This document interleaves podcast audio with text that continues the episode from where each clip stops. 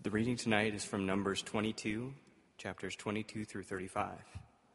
God's anger was kindled because he was going, and the angel of the Lord took his and the angel of the Lord took his stand in the road as his adversary. Now he was riding the donkey, and his two servants were with him. The donkey saw the angel of the Lord standing in the road, with his sword drawn in his hand. So the donkey turned off the road and went into the field and Balaam struck the donkey to turn it back into the road. When the angel of the Lord stood in the narrow pathway between the vineyards, with the wall on either side, when the donkey saw the angel of the Lord, it scraped against the wall and scraped Balaam's foot against the wall, so he struck it again. When the angel of the Lord went ahead and stood in the narrow place, where there was no way to turn either to the right or to the left, when the donkey saw the angel of the Lord, it laid down under Balaam, and Balaam's anger was kindled, and he struck the donkey with his staff. When the Lord opened the mouth of the donkey, and it said to Balaam, What have I done to you that you have struck me these three times? Balaam said to the donkey, Because you have made a fool of me. I wish I had my sword in my hand. I would kill you right now. But the donkey said to Balaam, I am not your donkey, which I have ri- am I not your donkey, which I have ridden all which you have ridden all your life to this day? Have I been in the habit of threatening your way? And he said, No.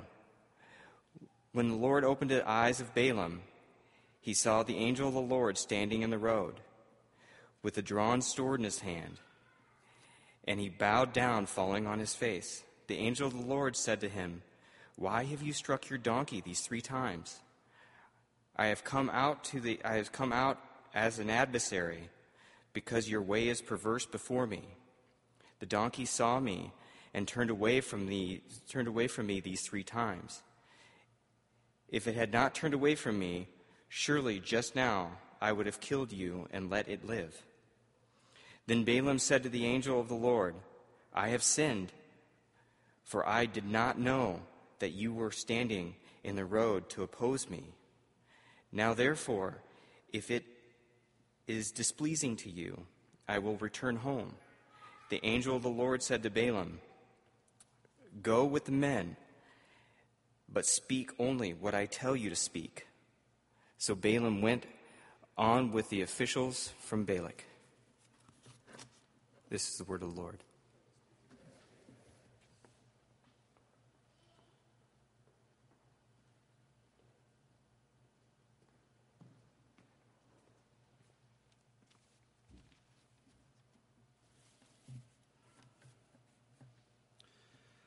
Um, um, I have to admit that this story today is kind of a deep cut. I got a deep cut from a record I'm not that familiar with. Numbers? Numbers. The book of Numbers.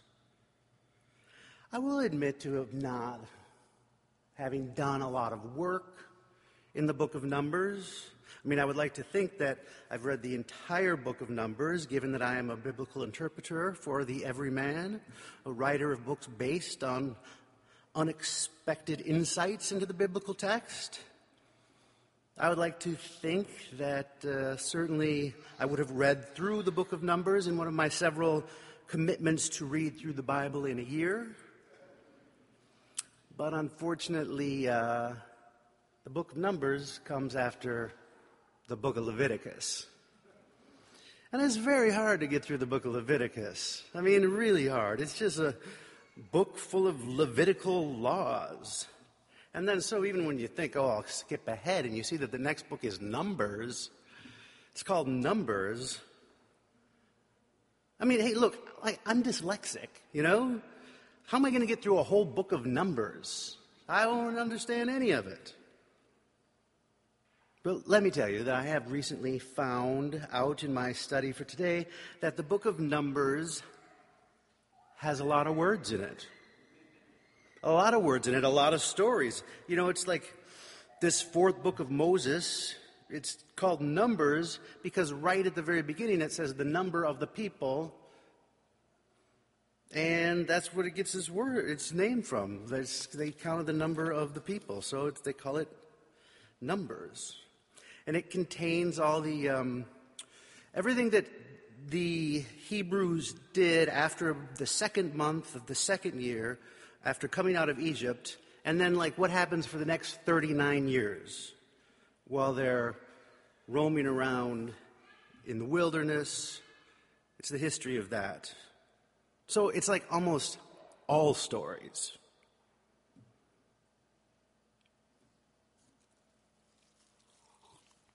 As most of you, I hope, know that this liturgical year, we're preaching on the biblical texts that are most often told as children's Bible stories.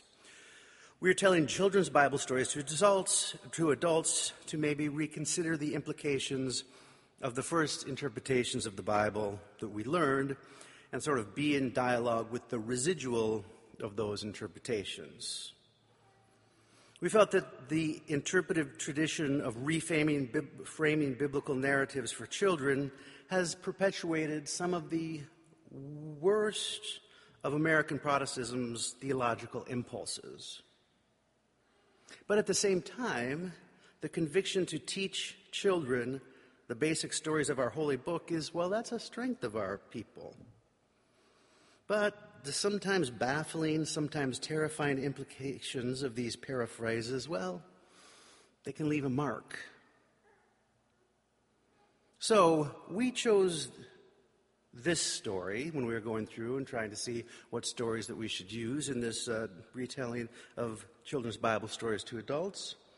We chose this story because it, well, it came to mind. It came to mind, and it also represented um, a place in the chronology that we didn't have a story for so far.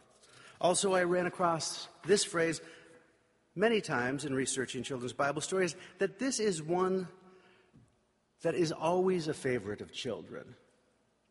This is one of the children's, a favorite of children's everywhere. So, and plus, I have to admit personally to wanting to select the story because I saw the heading of the story in my NRSV translation of the Bible that simply said, Balaam and his talking ass. I admit to thinking it would be funny to be able to say Balaam and his talking ass. Uh, I know it's quite juvenile. I know. It's beyond juvenile, you know. So, but then also, as I sat down with glee to write this sermon about Balaam and his talking ass, um, not only did I realize it's kind of juvenile, but beyond juvenile, I learned that to that a joke based on a homonym can't really sustain a whole sermon. Especially if one hopes to leave the people with some insight or intriguing question to ponder about the mercy of God, which might fuel their every day's living in the world over the next six days. So, I will attempt to refrain from making any innuendo, puns, or straight out comical references to Balaam's talking ass. But let me just tell you that my instincts that the story was funny are not far off. Because, like the rabbis and other interpreters of the Hebrew Bible, they believe that this whole narrative, the Balaam pericope, as they call it, is meant to be a farce, to, meant to be satirical a satire, and the joke of Balaam's ass, as in donkey, seeing what he, who is a prophet and a seer, does not see, and that donkey speaking, prophesying to the seer, the prophet, that is sort of the central joke of the whole story. So it's just not me. Just to give you a little context for this story. So the uh, Israelites, they're wandering in the desert, they're traveling around, and they stop and camp across the river from Moab. The king of Moab sees all their tents out there, sees this endless expanse of people who just came and made camp across the river from his kingdom, and he assumes that they are there to attack him, to invade his kingdom, to take his land. So he sends words to Balaam, who appears to be sort of a freelance prophet, a seer, a diviner. And he tells Balaam that he would like to hire him to come and curse the Israelite people so they won't be able to invade his kingdom. Balaam says first he needs to check with the Lord to see if it's okay. The Lord comes to him in the night and says, No, it is not okay. It is not okay to curse the Israelites. So he says he can't do it, and they, the king's of Moab's men, they go back and said he won't do it, and the king says, Look, you go and give him anything. Give him as much as he wants. Give him a whole castle full of silver and gold. Just to tell him, I will give him anything, enrich him, just to come and curse these people to protect my kingdom. So they go back and they say, Balaam, you could have anything. He really, really wants you to do it. Balaam again, once again, says, oh, Well, let me ask the Lord if I can do it. The Lord comes to him at night and says, Look, look, here's what you can do. You can go, but you cannot curse them. I want you to go and I want you to say only the things that I say that you can say. Go and say, I can only speak what the Lord tells me to speak. So he tells the emissaries of Moab, okay, I can go. But then something happens in the story, I mean, like actually in the text, that's kind of confusing. After the Lord says he can go, then right after that it says, the Lord became very angry that he was going. And then this is when things, I don't know, get confusing, or this is, I don't know what happened here. Um, what, why the Lord changed his mind. I mean, some people kind of say that, well, really, the Lord said you can go, but only say, go and bless my people, don't curse them. But as he's traveling, he gets his ass and rides it, and he begins to think of all that money. He begins to think of all that money, and he thinks, you know what? Actually, when I get there, I'm going to curse the people. It doesn't say that anywhere. That's what some people say to explain away this contradiction of why the Lord might now suddenly be angry after he told him that he can go. So the Lord becomes really angry. that Balaam is going. And so the Lord sends an angel with a sword and puts it right in the road, right in the middle, right in the middle. So the angel's waving the sword around. Except one problem the angel of the Lord with the sword there to stop him is invisible to the seer but his ass can see. I guess hindsight is twenty twenty. I'm sorry, I had to do that. I apologize. I won't. Um, so the ass won't move because he doesn't want to get killed by the angel with the sword. Um, so Balaam, he cannot move his ass. He gets off. He beats his ass, and um, he tries to get him to move, but uh, he can't do it. He gets back on. He tries to get him to move again.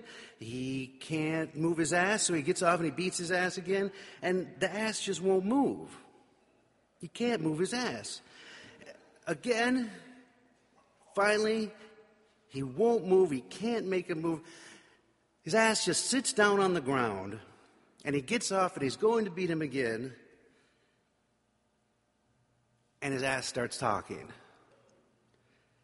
The ass says, Why are you doing this to me? What have I ever done to you? Haven't I been faithful? Haven't I been a faithful ass all this time?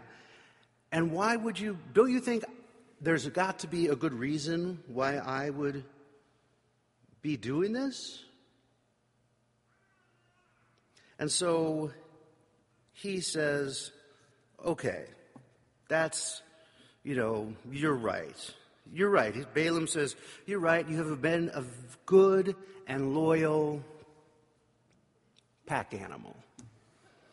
Um, and so at that admission, the angel and the sword with the sword becomes visible and warns Balaam that he should listen to he should have listened to his ass and because the ass wouldn't move because there was danger. If he would have moved, the ass would have moved, he would have killed him. So, furthermore, then God tells him, Go to Moab, and when you get there, bless Israel. Bless Israel. And so,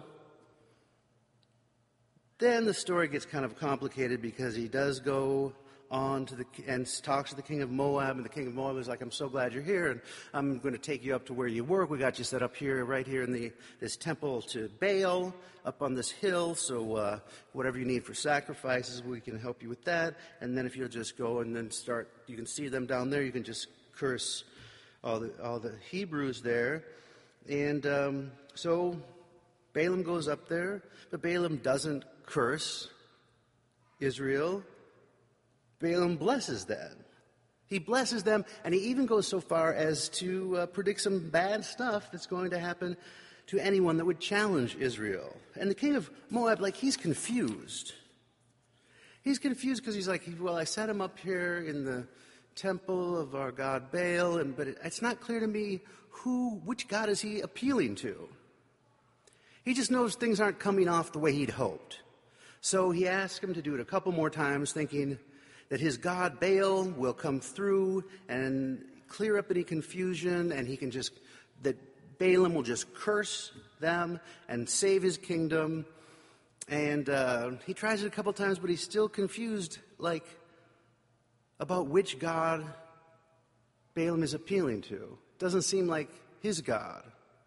So the whole thing, I mean, this is this is what the whole thing is. It's a satire. It's a satire about polytheism and monotheism, which, of course, I don't need to tell you, the polymonotheistic satires are some of the funniest. I mean, you know, the Moabite king is like, Balaam, which God are you appealing to? And Balaam is like, uh, there's just one. he says, like, look, if I had a shekel for every time a competing Semite king asked me which God? Am I right? It's funny stuff. But the children's Bible story versions of the Balaam pericope don't go into all that. Of course, there's there's these children's books versions. They it's too complicated, and certainly they say donkey. Of course, all of them do. They refer to Balaam and his talking donkey. The children's Bible story versions, they don't even touch on the whole polytheism question. I know you're thinking, yes, you're right, they are missing out on a lot of satirical material. But these children's funnies, they're not going for funny, these children's Bible stories. They're going for a straight to the point moral lesson. And they have a talking animal to work with. I mean, the talking animal, right, has to be the attraction of this story. Because children love talking animals. Everybody loves talking animals, right? And a talking animal, that is kind of, I think is funny. You know, I watch quite a lot of like cartoon versions of this story, animated children's Bible stories, and um, you know, they always have the donkey, and the donkey talks. He always has this sort of like voice like, Hey, Balaam, why are you beating me? Come on, Balaam, that hurts. Which, you know, I mean, a cartoon talking donkey getting beaten in a children's story should be funny,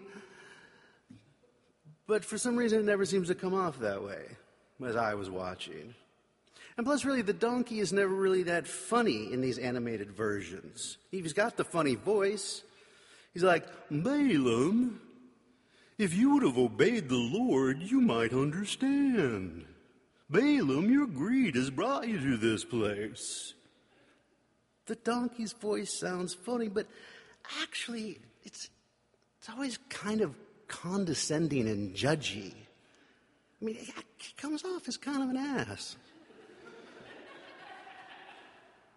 The children's Bible story version, moral lesson, is usually something along the lines of obey God's instructions.